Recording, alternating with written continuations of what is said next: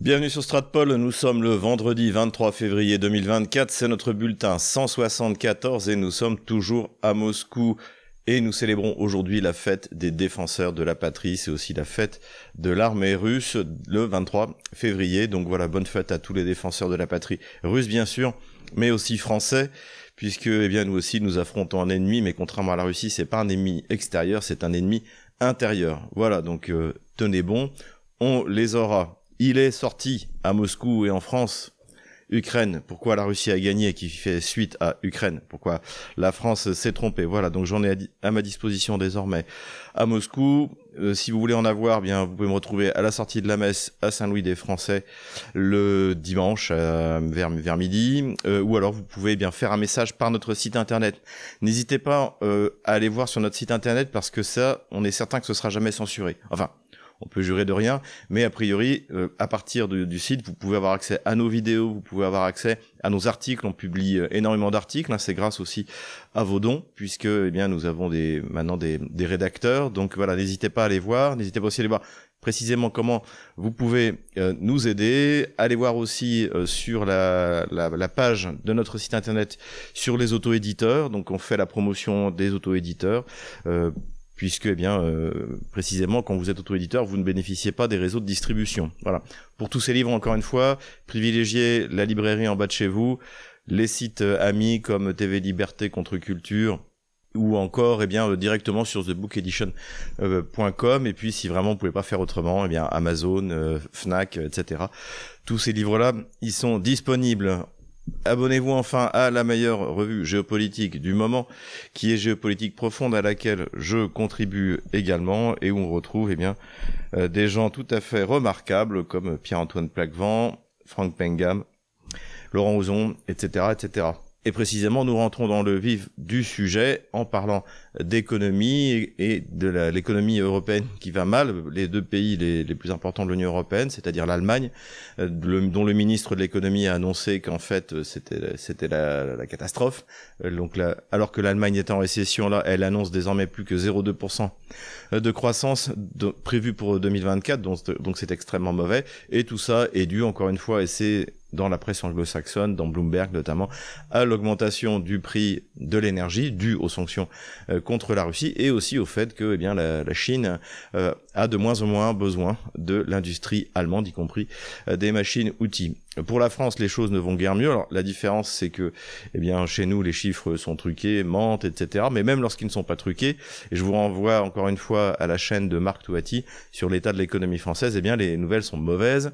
Bruno Le Maire vient de nous annoncer, notre génie national de l'économie et des finances, qu'il fallait économiser 10 milliards de, d'euros en 2024. Donc on va pas trop euh, à quoi ça va servir puisque la dette est tellement abyssale et le pays est tellement mal géré que économiser 10 milliards de dollars ou pas, on, ne sait pas. Il n'a pas dit euh, de quel ministère précisément, mais a priori il y aura le ministère des armées, c'est-à-dire qu'on vient de promettre. Alors tiendrons-nous la promesse J'ai quelques doutes là-dessus, mais on vient de promettre 3 milliards à l'Ukraine et en fait nous-mêmes on est obligé d'économiser 2 milliards. J'espère que les agriculteurs euh, français apprécieront l'ironie et d'ailleurs tous les tous les travailleurs français euh, qui font vivre cet État inefficace et, euh, et, hyper endetté. Donc les choses ne vont pas bien du tout et comme si ça n'allait pas suffisamment mal, des élus gauchistes français ont décidé de lancer une pétition pour qu'on qu'on vole les avoirs des Russes. On en a déjà parlé encore la dernière fois. Euh, euh, personnellement, je vais vous dire, euh, du point de vue purement français, j'y suis favorable. L'État actuel, l'État socialiste, ne vit que de la dette. Donc, si jamais l'État socialiste ne peut plus emprunter parce qu'il aura volé une partie des obligations qu'il a euh, vendues à la Russie, c'est l'effondrement complet du système. Donc moi, je suis prêt à signer cette, euh, cette pétition. Et de toute manière, euh, si jamais le chiffre qui avait été donné par le Figaro il y a un peu plus d'un an, c'est-à-dire que la France a, a confisqué 22 milliards de d'euros euh, donc qui appartiennent à la Russie, la Russie pourra se rembourser sur des actifs de, de grosses sociétés qui sont présentes ici ou sur leurs bénéfices. Donc quoi qu'il arrive, la Russie ne perdra pas d'argent et elle, échangera même sans doute des morceaux de papier, des obligations françaises qui ne valent plus rien contre des actifs euh, industriels. Voilà, je vous fais pas la liste, mais euh, suivez mon regard. Donc euh, voilà, pas de, pas de panique par rapport à ça. Oui, très bien, voler l'argent de la Russie, et puis comme ça, ça provoquera l'explosion du système et de la dette française. Donc voilà, signer cette pétition de nos élus gauchistes, ils ont une excellente idée. Pour les Russes, en revanche, eh bien comme d'habitude, les choses ne vont pas si mal, et on apprend une fois de plus dans la presse anglo-saxonne que les sanctions contre Arctic LNG n'ont pas fonctionné. Alors qu'est-ce que c'est que Arctic LNG Je le rappelle encore une fois, c'est un, projet d'exploitation de, de, gaz naturel et de liquéfaction de ce gaz naturel pour l'envoyer par la route maritime du Nord, soit vers l'Europe, soit euh, vers l'Asie. Et donc il y a le premier projet, c'est après Yamal euh, SPG, Yamal LNG, auquel participait euh, Total. Et donc le projet jumeau a été a été lancé, on en avait parlé, Vladimir Poutine a inauguré. Et en fait, on s'aperçoit que ça commence à très bien fonctionner, et tout ça sans technologie occidentale. Hein. Rappelons-nous que les euh, premières sanctions donc, qui étaient prises dès 2014 concernaient aussi des technologies avancées d'extraction des hydrocarbures.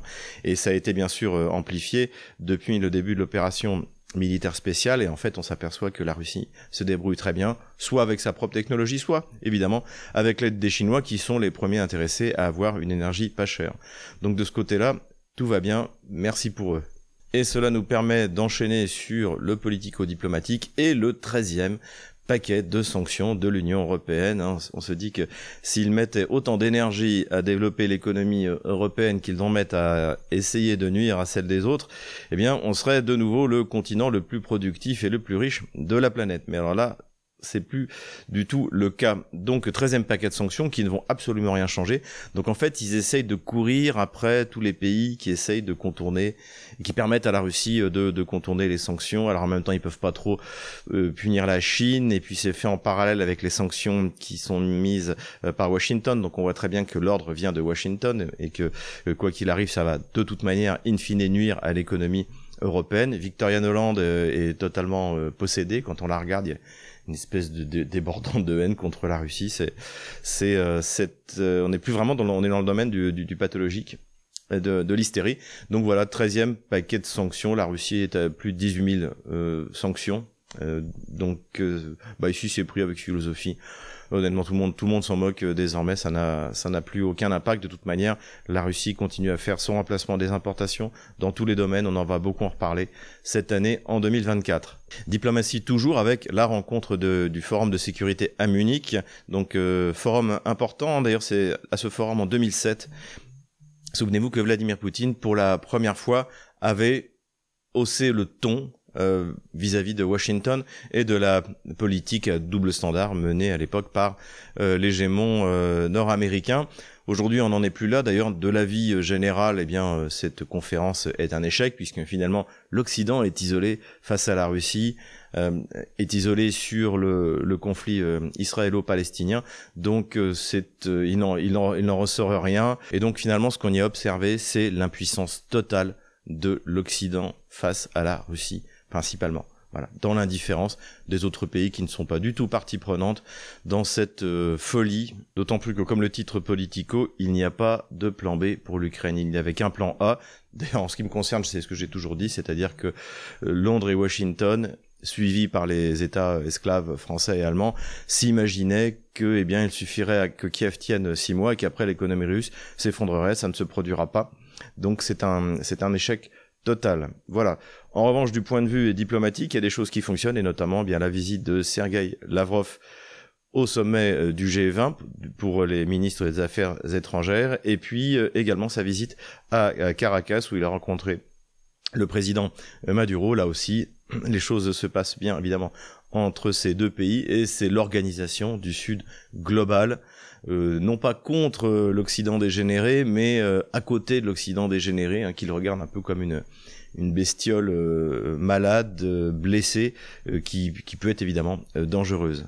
Je lance une nouvelle rubrique à l'intérieur de mon bulletin qui va s'appeler l'Empire du mensonge, où je vais essayer de détailler les bobards et surtout les techniques de mensonge dans lesquelles eh bien l'Occident est devenu euh, maître euh, en la matière. Donc, euh, et là, on a eu quelque chose d'assez intéressant sur la revue Grand Continent. Alors, Grand Continent, en fait, c'est un, une revue qui est publiée par la rue Doulm.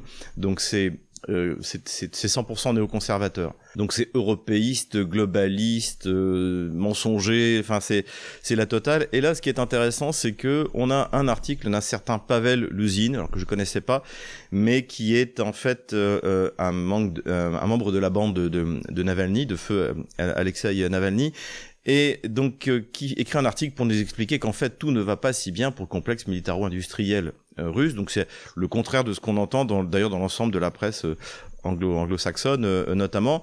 Donc j'ai lu l'article, ça n'a pas grand intérêt. D'ailleurs souvent en fait dans son article il dit le contraire de ce qu'il veut dire, de ce qu'il a mis sur le titre. Mais ce qui est intéressant, c'est la manière dont, dont il ment et qui nous rappelle celle de l'IFRI. Hein. Je vous souvenez, j'avais fait une critique de cet article d'un certain euh, Minik sur la doctrine russe, où en fait il citait des articles de la presse militaires spécialisés russes en espérant que les gens n'iraient pas les lire, ce que j'avais fait. Et donc, ces articles disaient, euh, soit n'avaient rien à voir avec ce qu'affirmait Minik, soit euh, disaient le, le, contraire. Et donc là, en fait, c'est exactement ce qu'a fait euh, ce Pavel euh, Luzin, c'est-à-dire que il dit notamment que les dirigeants de l'industrie russe de la défense ont confirmé que les efforts déployés pour atteindre une capacité de production d'armes maximum dans les circonstances actuelles n'ont abouti qu'à une inflation des coûts et à des pertes. Et alors, pour justifier ce qu'il affirme, en fait, il fait trois citations également dans la presse russe. Donc, euh, les trois chefs d'industrie dont, dont, il parle, c'est Chemezov. Donc, Chemezov, c'est le, le, patron de Rostechnologie. On en a souvent parlé. C'est un monstre qui réunit les actifs de la, de la défense, donc contrôlé, contrôlé par l'État. Donc, je suis allé voir l'article, qui est une interview qu'il donne dans Commerçante. La seule chose qu'il dit lorsqu'il parle de perte, c'est qu'il dit que pour l'instant, la Russie, en fait, euh, c'est l'opération militaire spéciale, et donc euh, les, bénéfices de, de, de Rostechnologie dans le domaine militaire seront limités, puisque le but, c'est pas de gagner de l'argent, c'est de produire des armes le plus massivement et le moins cher possible. Et il trouve ça d'ailleurs tout à fait normal, et en expliquant que lorsque l'opération militaire spéciale sera terminée, eh bien là, de nouveau, les, les profits reviendront et augmenteront. Donc c'est pas du tout dans le sens de, de ce que soutient ce Pavel Luzin. La deuxième personne qui est citée, nous l'avons interviewé d'ailleurs personnellement lors du Forum économique de Saint-Pétersbourg, c'est Yuri Borisov qui est à la tête de Roscosmos. Et donc il cite une interview qui a été faite à la fin de l'année 2022, donc en décembre 2022, et Vladimir Poutine l'a d'ailleurs nommé à ce poste en juillet 2022 pour remettre de l'ordre chez Roscosmos, et d'ailleurs ça n'avait pas grand-chose à voir avec l'opération militaire spéciale, ou alors assez indirectement. Sans doute que ce qui était reproché euh, au prédécesseur, donc Rogozin, c'était le fait que c'est bien gentil d'envoyer des, euh, des, satellites ou des, ou des sondes sur la Lune, mais euh, l'important ce serait quand même d'avoir un système équivalent euh, à Starlink notamment, hein, et, surtout un système satellite suffisamment étoffé. Donc c'est dans ce sens-là, évidemment, que Borisov est, est venu, et d'ailleurs c'est ce dont il parle dans l'interview. Il parle pas du tout du fait qu'il faut augmenter la production euh, militaire. D'ailleurs, les satellites militaires, même si beaucoup ont été envoyés depuis le début de l'opération spéciale, ce n'est qu'une part à l'intérieur des projets euh, globaux de Roscosmos. Donc, encore une fois, hors sujet. Enfin, le troisième euh, chef d'industrie qu'il cite, c'est un certain euh, Rachmanov, qui d'ailleurs depuis a, été licencié et qui, dans l'article qui est cité par l'usine, qui explique les difficultés de son groupe à cause des surcoûts, à cause des retards dans les livraisons, etc., etc. Ça n'a quasiment rien à voir avec euh, le sujet de la production massive euh, d'armement. Et d'ailleurs, ce qu'on peut ajouter, c'est que depuis ce Rachmanov s'est fait euh, licencier et la corporation donc de production de ces, ces navires a été confiée à la banque VTB sous la direction de Costin et il s'agit effectivement de redresser, d'améliorer, d'optimiser la, production. Donc tout ça, en gros, ces trois articles ne correspondent pas du tout à la thèse, d'ailleurs totalement euh, foireuse, pardonnez-moi l'expression, qu'essaie de, de justifier euh, Pavel Lusine. Et donc soyez prudents avec cette technique de mensonge qu'on a vu à l'IFRI, qu'on voit maintenant sur Grand Continent, c'est-à-dire de justifier quelque chose avec un article qui n'a rien à voir avec ce que l'auteur affirme. Voilà pour notre première rubrique Empire du mensonge. Si cette rubrique vous plaît, n'hésitez pas à le mettre en commentaire de cette vidéo. Terrorisme maintenant, le traître Kuzminov a été liquidé. Donc Kuzminov, il y a six mois de ça, c'était un pilote russe qui a trahi euh, son pays et qui s'est envolé avec son hélicoptère Mi-8 avec deux membres d'équipage et qui l'a posé, euh, je crois que c'est dans la région de, de, Kharkov, pour le livrer aux Ukrainiens. Et les deux, les deux pilotes d'ailleurs ont été euh, assassinés, sans doute peut-être même par Kuzminov sur place. Donc ça a été un moment assez terrible évidemment, et il l'a fait pour l'argent. D'ailleurs il l'a dit, il est passé à la télé ukrainienne, il lui expliquait que c'était un bon moyen pour gagner 500 000 dollars. Avec ses 500 000 dollars, il est allé s'installer en Espagne où il a été assassiné. Donc, euh, est-ce que les Russes l'ont fait directement? Est-ce que ça a été sous-traité euh, à la mafia locale? Ça, c'est euh, difficile à dire. En tout cas, eh bien, de toute manière, comme je l'ai dit, il y a des choses qu'il ne faut pas faire avec les Russes, comme tuer par exemple les civils russes. Hein. Bandera, ils l'ont retrouvé 14 ans après. Là, c'était beaucoup plus rapide, 6 mois. Et en tout cas, c'est le message qui a été envoyé par Moscou aujourd'hui, c'est que tous ces criminels, tous ces traîtres, ferait bien de réfléchir à deux fois avant de commettre ces actes déshonorants. Affaire Navalny, je vais pas m'apesantir parce que je l'ai déjà fait pour euh, RT en français, et puis euh, d'autres personnes ont réagi de, manière tout à fait euh, rationnelle, comme Caroline Galacteros, comme Régis de, de, de Castelnau, soulignant que la Russie n'avait aucun intérêt à éliminer Navalny. Navalny ne représentait plus rien. Euh, il a, il n'était pas dans le goulag, il était dans un, dans un, une colonie pénitentiaire, oui, dans le nord. Euh, effectivement, les, la colonie pénitentiaire, c'est plutôt à la base, c'est fait pour punir euh, les gens. Donc, on va pas le mettre au bord de la mer à Sochi, mais plutôt dans le nord. Et Navalny n'était pas dans un camp pour des prisonniers politiques, mais Navalny est un droit commun. Les deux premières condamnations de Navalny, c'est Kirov-Lies, donc c'est une escroquerie sur un bien dans la région de Kirov. J'en ai parlé, j'en parle d'ailleurs dans mon livre euh, sur euh, l'Ukraine, pourquoi la Russie a gagné. Euh, c'est l'affaire Yves Rocher, donc ce sont là aussi des escroqueries. Et puis finalement, c'est euh, parce qu'il s'est fait prendre la main dans le sac à essayer d'organiser avec des fonds envoyés de l'étranger par euh, ses amis euh, anglais et américains pour faire la révolution en Russie. Donc là, il est condamné pour extrémisme. Donc Navalny est un droit commun. Il n'y a pas de prison politique en Russie. après, est-ce que sa santé était fragile? En tout cas, en, 2020, il a eu une, a priori une, pancréatite. C'est pour ça qu'il d'ailleurs, il a été sauvé à la base par les médecins à Omsk et puis envoyé euh, euh, en Allemagne. Et euh, donc c'est peut-être que sa santé est fragile. Il faut voir aussi avec quoi il a été soigné, qu'est-ce qu'on lui a injecté euh, quand il était en Allemagne. Ce serait intéressant de faire l'autopsie. Ne rien vous cacher, moi j'ai vraiment cru que c'était les, les, Occidentaux qui l'avaient fait empoisonner par un de ses co-détenus. Encore une fois, ce sont des droits communs, donc on peut, il y a des choses qu'on peut leur faire faire. Et bien sûr, comme d'habitude, cui bono, à qui aurait profité le crime? Évidemment aux Occidentaux pour saboter la campagne présidentielle euh, brillantissime de Vladimir Poutine, donc il va être réélu largement pour qu'on ne parle pas de la défaite des, défaites ukrainiens sur le front, non seulement d'Avdiivka, mais on va voir sur la carte militaire sur toute la ligne, la ligne de front, et puis toujours ce prétexte pour mettre de nouvelles euh, sanctions. Dieu est son âme, comme a très bien dit Dimitri Medvedev, je ne pourrais pas parler en bien d'Alexei Navalny et je ne veux pas en dire du mal, donc euh, bah, je vais me taire. Le mieux pour le repos de l'âme d'Alexei Navalny, eh bien, c'est de passer à autre chose. Alors, du côté occidental, évidemment, on n'a pas l'intention de rester là et d'utiliser au maximum l'émotion créée au cours autour de cette affaire, donc avec euh, Madame Navalny, donc qui était invitée d'ailleurs à la conférence euh, de Munich, donc que l'Occident collectif a essayé de mettre en avant, ce qui d'ailleurs prouve à quel point les, les, la classe dirigeante, les classes dirigeantes occidentales ne comprennent rien à la Russie. Madame Navalny, ça fait deux ans qu'elle habite aux États-Unis avec ses deux enfants. Les Russes savent à peine qu'elle existe et elle va être considérée, comme son mari d'ailleurs, comme un traître. Donc encore un programme qui n'aboutira absolument à rien. Terrorisme toujours, cette fois, eh bien, une fois de plus, des frappes sur Donetsk, donc euh, pour se venger de la perte d'Avdeyevka. Alors ce qui est intéressant, c'est qu'il y a eu des frappes à la fois avec des obus de 155 mm, hein, ce que j'appelle le 155 mm Macron. Il est vraisemblablement tiré par un, un César, puisque désormais entre Donetsk et la ligne de front ukrainienne, il y a plus de 20 km, donc euh, c'est vraiment difficile pour euh, les vieux systèmes soviétiques et les obus de 152 euh, d'atteindre d'atteindre la, ville de Donetsk. Donc pour tirer sur les civils de Donetsk, eh bien c'est soit du 155 mm Macron, soit des lance-roquettes multiples soviétiques. Ce qui veut dire que eh bien la Russie devra encore progresser davantage vers l'ouest pour mettre sa population à l'abri des, des, des, bombardements de vengeance, hein, il n'y avait pas d'autre mot, qui vient. Cela dit, évidemment, ce sera beaucoup moins facile qu'à l'époque où euh, les, les Kieviens pouvaient tirer avec un simple mortier sur n'importe quel quartier de la ville de Donetsk. Royal Navy, encore raté, donc euh, on a suivi euh, ces dernières semaines les déboires de la marine anglaise, la, glorieuse marine anglaise. Hein, c'est, enfin, tout ça, c'était euh, une autre époque, puisqu'elle a eu de gros problèmes pour déployer ses navires, que ce soit dans des manœuvres avec l'OTAN, que ce soit dans euh, des manœuvres en mer Rouge, donc pour euh, venir en aide à la flotte américaine malmenée par les outils. Et là, on apprend que pour la deuxième fois, eh bien, le, le tir de missiles à charge nucléaire, le Trident 2, a échoué. Donc la première fois, c'était en 2016. Et là, c'est de nouveau, c'est de nouveau un échec assez, assez lamentable, il faut bien le dire.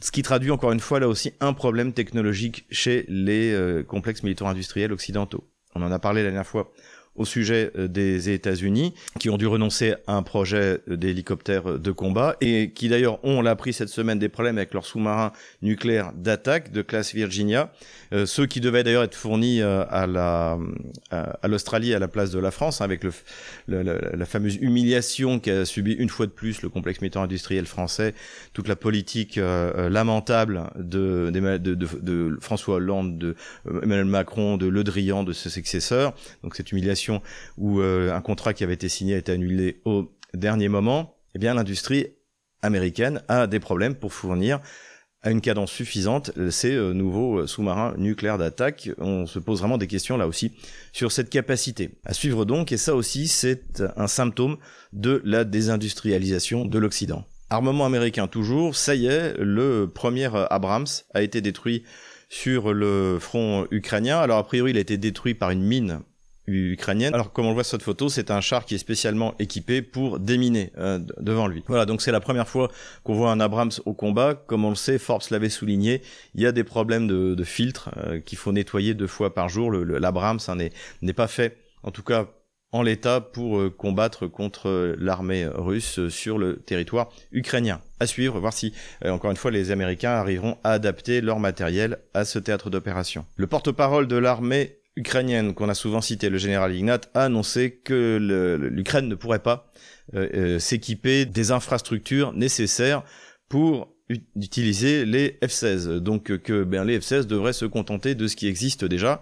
On en a déjà parlé, hein, contrairement au MiG-29 ou au Sukhoi 24 euh, soviétiques qui peuvent décoller d'à peu près n'importe où, eh bien le F-16 a besoin d'une piste d'atterrissage, des systèmes de maintenance, d'entretien euh, de, de, bon niveau, et l'Ukraine est un pays du tiers-monde, faut bien, faut bien le dire.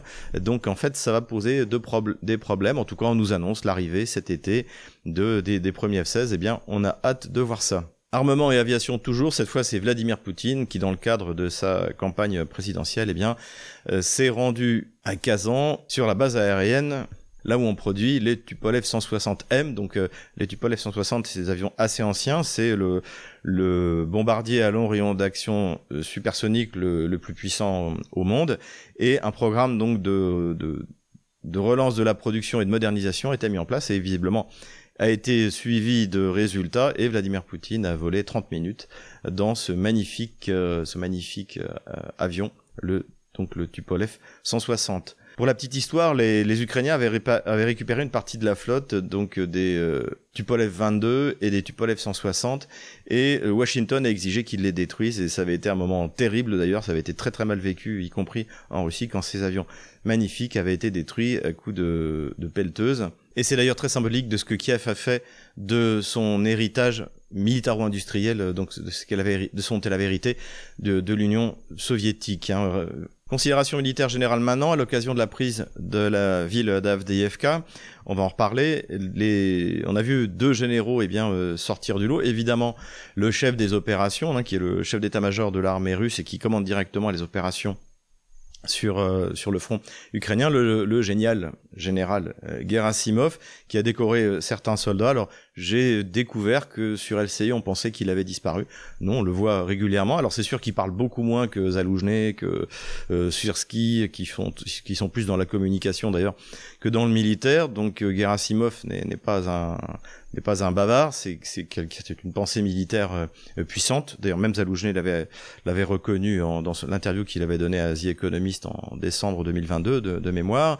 Et aussi, on a découvert l'autre héros qui est le général Andrei Mordichev. Donc là aussi, on, on le voit pas souvent, mais en fait, c'est lui en fait le libérateur de Mariupol et c'est lui en fait qui a euh, libéré également euh, Avdeyevka. Donc je pense que c'est quelqu'un euh, qui a un grand avenir dans l'institution militaire russe et qu'il faudra suivre. Voilà ce que je voulais souligner. Hein. L'Occident dégénéré aujourd'hui, c'est une civilisation de la parlotte, et en face, vous avez la, la Russie, qui est une civilisation de la, de la méditation et de l'action, comme le, comme le, comme le lieutenant Sturm de Ernst Junger, doué pour euh, l'action et la contemplation. Considération militaire toujours, intensification du combat de partisans en Ukraine, c'est-à-dire du partisan pro-russe.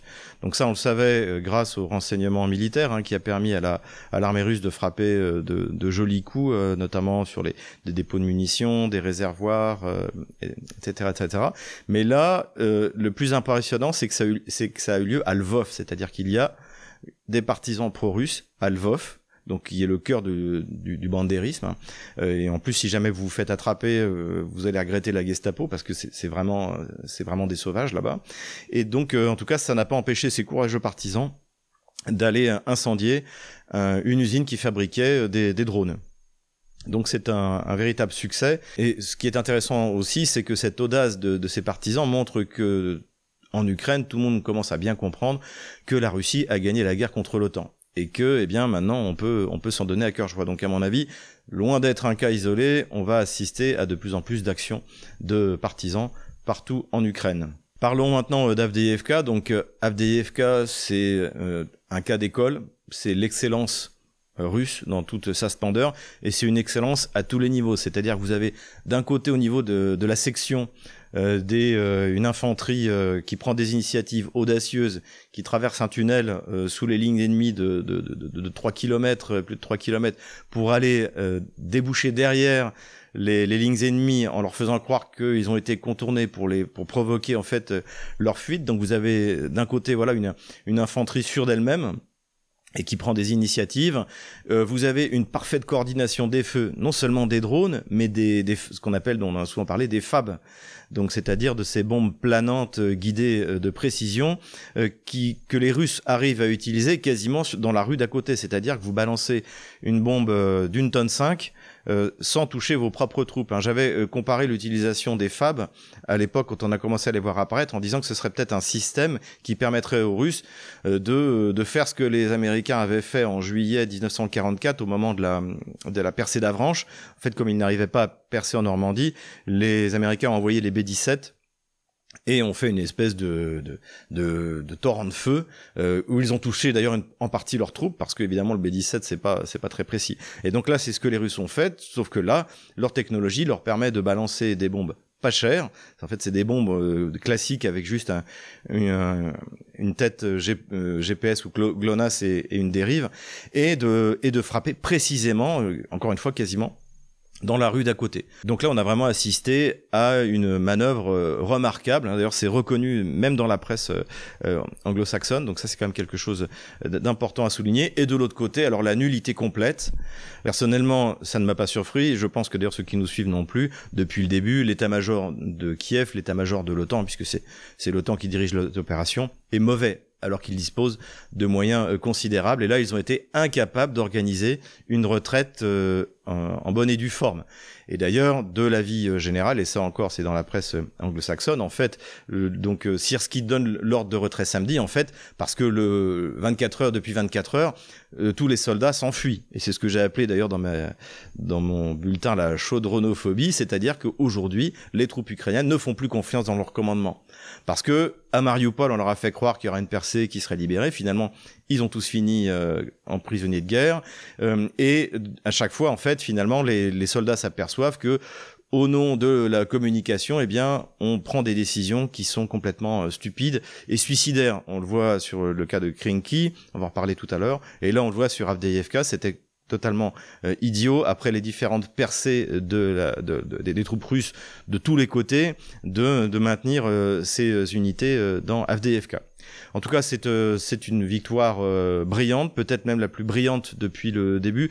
bon, cela dit, la, la, prise en neuf jours de la région de Kherson et de la ville de Kherson au début de l'opération militaire spéciale était pas mal non plus. Mais là, c'était vraiment quelque chose de, de compliqué qui a été fait avec avec vraiment une vraie maestria euh, j'étais, moi, je pensais personnellement que ça durerait au moins jusqu'au mois de mai, comme euh, D'ailleurs, euh, ça avait commencé à peu près à la même époque. Hein, mais le premier bulletin où je parle du, du 7e chaudron, euh, c'était au mois de novembre. Et, et, finalement, en fait, ça a été réglé en moins de trois mois. En moins de trois mois, et, et de la belle manière, avec un minimum de pertes côté russe, donc, donc remarquable. En plus, eh bien, évidemment, du côté ukrainien, les pertes sont, euh, sont énormes. Pourquoi? Parce qu'il y a deux moments où une armée perd beaucoup de soldats. Il y a quand elle attaque, donc là, effectivement, euh, c'est là où elle, en perd. C'est tout à fait, euh, tout à fait logique puisqu'elle s'expose davantage, même quand elle a, comme la Russie, une, une, grande puissance de feu. Mais le pire des moments, c'est quand, c'est quand elle bat en retraite et surtout quand elle bat en retraite n'importe comment. Et ça a été le cas à Avdeyevka. Donc là, c'était un carnage. Les, les Kieviens ont abandonné leurs blessés. Même le général Krivonos, donc un général kievien, a dit que le comportement de, des soldats euh, euh, kieviens, euh, otano-kieviens d'ailleurs, puisqu'il y avait également des mercenaires, eh bien, était euh, tout à fait euh, indigne. Voilà. Et d'ailleurs, cette histoire m'a fait penser à une, à une, citation du maréchal euh, allemand Helmut Vollmockte. Alors, c'est pas un ami de la France, hein, lui, loin de là. C'est lui qui nous a battus en 70. Il a battu les Autrichiens en 1866 on raconte qu'on le, félicitait pour euh, ses multiples euh, victoires. Je crois qu'il a jamais perdu une bataille, jamais perdu bien sûr une guerre. Et lui disait euh, ne me félicitez pas parce qu'en fait je n'ai jamais commandé de retraite. Et l'opération la plus difficile à commander, c'est la retraite. Notamment, euh, euh, je crois que c'était euh, Rommel était connu pour pour sa retraite à aller à l'Allemagne, même si après ça a été comme beaucoup des, aventures des Allemands pendant des généraux allemands pendant la Deuxième Guerre mondiale, c'était largement romancé. Mais cela dit, commander une retraite, c'est extrêmement difficile et évidemment qu'il y a personne au sein de l'OTAN ou de l'état-major ukrainien capable de le faire. En tout cas, cette perte de confiance des, du soldat ukrainien vis-à-vis de son commandement va avoir des conséquences. Perte également de confiance vis-à-vis des unités soi-disant d'élite, puisque en fait, euh, comme on l'avait dit, le, Sirski a envoyé le, régiment Azov pour essayer de tenir au moins la, la coquerie euh, qui était au nord euh, d'Avdeyevka. Eh bien, le régiment est arrivé, il a vu que ça, que ça tombait de rue et il est parti. Et ça, ça confirme ce que j'ai dit et ce que Laurent Braillard dit également depuis euh, le début, c'est-à-dire Azov sont des mauvais soldats, ce sont des unités de représailles. Leur fait de guerre, c'est la purge euh, de Mariupol, donc de, zone civile, c'est la mise en coupe réglée euh, par notamment du, de, des méthodes mafieuses que j'expose dans mon livre, non seulement de Mariupol, mais également de Kharkov. C'est ça qu'ils savent faire. C'est une unité de représailles et ce sont des mauvais soldats. Ce qui n'est pas le cas de toutes les unités bandéristes. Hein. Encore une fois, j'ai pu d'ailleurs en parler avec des, des soldats côté côté russe, euh, le Donbass Adin, Donbass Dva, Haïdar, c'est aussi des, des, des, des, fous sanguinaires, mais ils se sont battus comme des vrais soldats. Ça n'a jamais été le cas d'Azov, et là aussi, ça va être un sacré coup au moral de la population ukrainienne, à qui on a fait croire que c'était des cyborgs invincibles. C'est comme les Bleus pendant les guerres de Vendée, quand vous avez passé votre temps à tuer, piller, violer, quand vous arrivez au, combat, eh bien, vous n'avez plus la ressource morale euh, pour aller euh, pour aller affronter l'adversaire. Voilà, donc euh, cette victoire d'FDFK est extrêmement importante. On va le voir sur la carte militaire, elle ouvre un espace opérationnel très intéressant pour les Russes.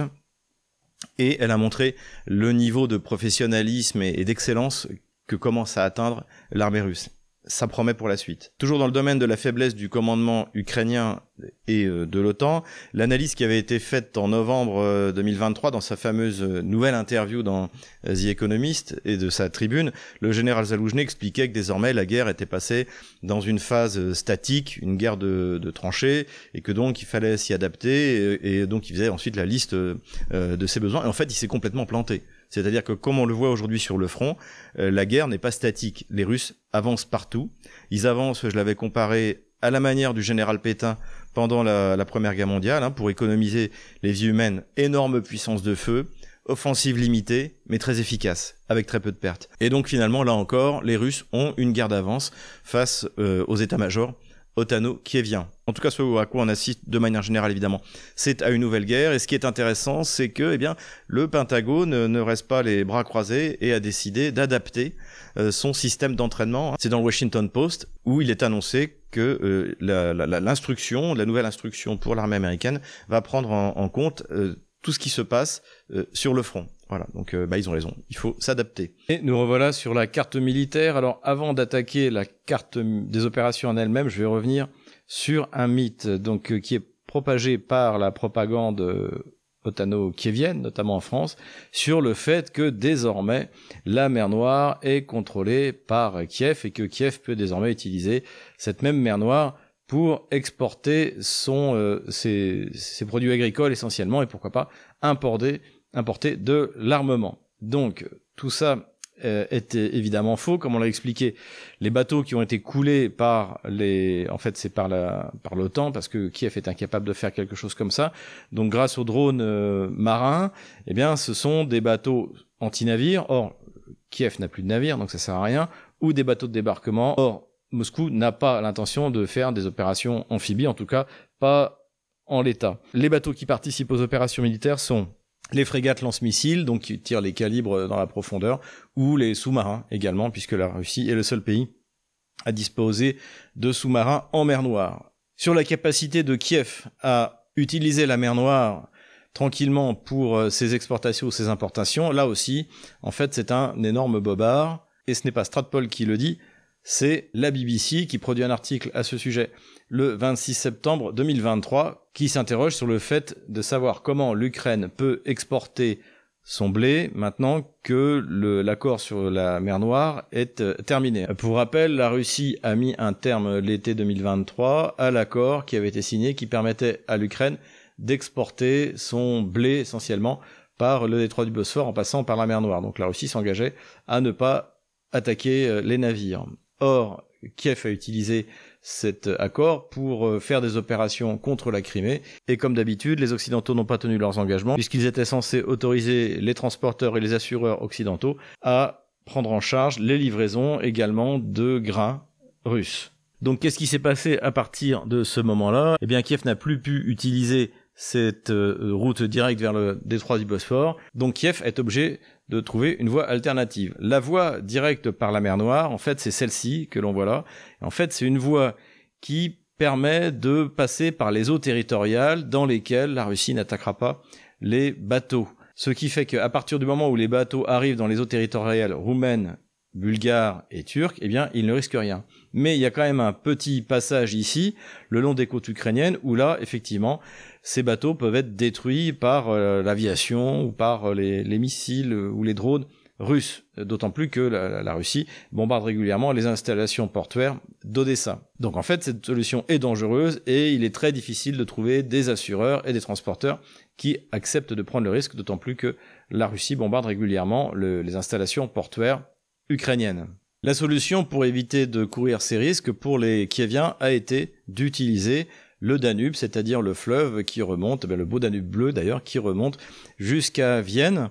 Donc soit pour expédier la marchandise de cette manière, soit pour en fait lui permettre de contourner la côte ukrainienne et de rejoindre les ports roumains, donc celui de Sulina essentiellement et de Constanta. Et donc à partir de ce moment-là, vous êtes encore une fois sur les eaux territoriales roumaines, bulgares, puis turc et donc euh, les bateaux ne risquent plus rien. Quand on fait un point réel sur la manière dont le grain est exporté par les Kieviens, en fait, on s'aperçoit, et ça c'est le, les sources hein, du ministère de l'Agriculture ukrainien, donc repris par la BBC, donc on s'aperçoit que depuis la fin de l'accord céréalier, donc dont j'ai parlé, donc c'est-à-dire juin 2023, donc il a encore été un peu prolongé en juillet 2023 et après ça s'est complètement arrêté. Eh bien, euh, on s'aperçoit que l'essentiel en fait passe par les ports du Danube, ensuite par la voie ferrée, ensuite par les camions quand ils sont pas bloqués euh, par les Polonais et une toute petite minorité par les bateaux, ceux qui acceptent de prendre le risque de longer la côte ukrainienne. Donc comme on le voit, les opérations maritimes qui ont été prises contre la marine russe n'ont absolument pas permis à Kiev de reprendre le contrôle de la mer Noire. Et 95% du grain ukrainien passe soit par le Danube, puis longe les côtes euh, roumaines, bulgares et turques, soit par le Danube jusque, euh, pourquoi pas jusqu'à Vienne, euh, soit par des routes terrestres. Donc Kiev ne contrôle absolument pas la mer Noire. Alors que l'on constate du côté russe que le trafic n'a pas été modifié par les opérations militaires. Donc c'est bien la Russie qui contrôle la mer Noire. De temps en temps, l'OTAN réussit à couler un bateau, et jusqu'à présent ça n'a aucune conséquence sur le déroulement des opérations terrestres. Cela dit, bien évidemment, les drones marins anglais ou américains sont un problème que la Russie doit prendre en compte et régler soit en les neutralisant, soit en aidant les outils à attaquer les bateaux euh, anglais ou américains en mer Rouge. En tout cas, ce qui est clair, c'est que le commerce kévien a bien été chassé de la mer Noire, puisque toutes ces routes alternatives coûtent bien plus cher et rendent beaucoup moins compétitives les céréales ukrainiennes. Mais revenons aux opérations militaires qui comptent réellement et qui ne sont pas en mer Noire, mais sur le théâtre d'opérations terrestres. Commençons par les frappes sur les arrières. Donc, euh, donc l'OTAN a réussi deux frappes qui ont coûté cher en vie humaine aux Russes. La première a eu lieu du côté de Volnovacha. Elle a été annoncée par euh, les Kieviens et elle a été confirmée côté russe. Donc plusieurs dizaines de soldats russes ont été tués ou blessés. pareil également sur le front de Kherson. Plusieurs tirs de HIMARS, dont au moins un a coûté, pareil, plusieurs dizaines de vies de soldats russes. Les Russes en ont fait autant, notamment dans la localité de Girnik, à cet endroit-là, pas très loin d'Avdiivka, où ils ont neutralisé une unité qui était envoyée en renfort. Ce qu'on peut dire de part et d'autre, c'est que le fait que des tirs comme ça sur les arrières provoquent un nombre important de victimes est lié à une faute de commandement, puisque concentrer ouvertement autant d'hommes si proches de la ligne de front est extrêmement dangereux. Passons maintenant à la ligne de front en elle-même. Ça a été annoncé par Sergei Shoigu à Vladimir Poutine. La poche de Krinky, donc qui n'était pas vraiment une tête de pont, mais plutôt une place d'armes, euh, qui avait été euh, conquise à grands frais par euh, les par les Kieviens, a été nettoyée par les troupes russes. Alors visiblement, il y aura toujours une quarantaine de soldats ukrainiens qui errent dans ces, sur ces îles là et qui font des incursions de temps en temps, mais désormais toutes ces zones construites en fait sont contrôlées l'armée russe. De toutes les opérations suicides de communication lancées par l'état-major otano-kievien, celle sur Krinky est sans doute l'une l'une des plus absurdes, hein, puisqu'il n'y avait aucun espoir, bien sûr, de pouvoir développer une tête de pont et de progresser sur la rive gauche du Dniepr contrôlée par la Russie. On continue du côté de Robotino, donc ici, hein, c'était l'axe d'effort principal, si tant est qu'il y en a eu un des Kieviens pendant leur contre-offensive ratée de l'été dernier. Les Russes ont lancé une série d'attaques sur Robotino. Pour l'instant, ils n'ont que très légèrement progressé, mais ils ont obtenu sans doute ce qu'ils voulaient, c'est que Kiev a déployé ses réserves stratégiques. Hein, encore une fois, depuis juin 2022, je l'ai dit mille fois, mais je le répéterai mille fois, le but numéro un de l'état-major russe est la destruction du potentiel militaire ukrainien. Et donc le fait que Kiev soit contraint d'envoyer ses réserves stratégiques à Robotino pour qu'il puisse être détruit par la puissance de feu russe, c'est bien sûr un succès. Et une fois de plus, du côté de l'état-major otano-kievien, ce qui domine, c'est la communication, puisque en fait, il n'y a aucun intérêt pour Kiev de tenir euh, Robotino. Il ferait mieux d'économiser les soldats et de se replier sur la ligne d'où ils étaient partis. Mais ça, évidemment, ça passerait très mal dans la propagande otano-kievienne. C'est plutôt calme sur le front sud de la République populaire de Donetsk et ça s'explique assez aisément que, étant donné la progression de l'armée russe au nord d'Ougledar, la priorité va sans doute être donnée à une tentative de grand encerclement par le nord. C'est-à-dire en fait d'avancer tout le long de cet axe pour couper les voies d'approvisionnement d'Ougledar et de Velika Novoselka à cet endroit-là. Et pour l'instant, ça se passe plutôt bien côté russe, puisque comme on le voit ici, eh bien, c'est que les Russes avancent à la fois dans la localité de Novomikhailovka et ont pris la localité de Pabieda à cet endroit-là, donc qui leur permettrait à terme de s'emparer de Konstantinovka et de couper la ligne d'approvisionnement d'Ougledar, encore une fois. Côté Avdeïevka, eh bien, les choses se sont précipitées. Hein. Là, c'était la, la ligne de front lors de notre dernier bulletin, donc c'était jeudi euh, il y a une semaine. Et puis, bien, tout s'est précipité. Le front ukrainien s'est complètement écroulé. Les, euh, les troupes ont commencé à s'enfuir donc le vendredi et le samedi, le général Sirski, pour faire croire qu'il contrôlait encore les choses, a donné l'ordre d'évacuation. Évidemment, c'était le sauve-qui-peut général qui aboutit à la prise de la forteresse d'Avdiivka, y compris la coquerie qui devait être tenue par les troupes d'Azov qui se sont lamentablement enfuies sans à peine combattre. Donc c'est avec un vif plaisir que j'efface définitivement ce poste avancé qui est vient et cette forteresse qui était sans doute la, la plus solidement euh, construite depuis 2014 par les forces otano-kieviennes. Pour mémoire, la première fois que je me suis rendu dans le Donbass, eh bien, je suis allé à Spartak, à cet endroit-là. donc qui était contrôlée par euh, la République populaire de Donetsk, et les lignes euh, ukrainiennes étaient à 500 mètres en face de nous. Voilà le chemin qui a été euh, parcouru. Les Russes n'ont visiblement pas l'intention de s'en tenir là sur cette ligne de front, puisqu'ils tentent de s'emparer de la Stochkino ici, Severne, Orlovka, Berdichi sur donc ces localités qui sont des mini-forteresses qui ont été construites par les forces otano-kieviennes. Pour la suite des événements, les Russes peuvent soit continuer à rester sur les hauteurs et à aller jusqu'à Pakrovsk, qui sera sans doute la dernière forteresse, alors pas l'équivalent d'Avdiivka, mais la dernière forteresse dans cette zone euh, avant la frontière du Donbass. Hein, à Pakrovsk, il y a des mines, il y a des endroits où les, les Kieviens vont pouvoir construire des lignes de défense, donc ça pourrait être un objectif russe. Ça a un peu bougé du côté du front de Bakhmut Chassovier, hein, donc qui est une des directions principales des assauts russes, puisque l'armée russe a pu pénétrer à l'extrémité est du village d'Ivanovskoye, ici, donc, ou Krasnoy, ça dépend si vous le dites en russe ou en ukrainien. Et donc les, donc les Russes ont commencé l'assaut sur ce village. Hein. L'objectif, c'est Chassofiar, donc qui est un objectif compliqué parce qu'il est sur les hauteurs. Donc évidemment, à cet endroit-là, l'avantage va aux défenseurs. Voilà, j'enlève la ligne de front de la semaine dernière. Voilà où nous en sommes le vendredi 23 février 2024. Voilà, j'espère que cette vidéo vous a plu. Les nouvelles sont bonnes sur tous les fronts économiques, politiques et surtout euh, euh, sur la carte militaire, comme on vient de le voir. Donc courage, on les aura.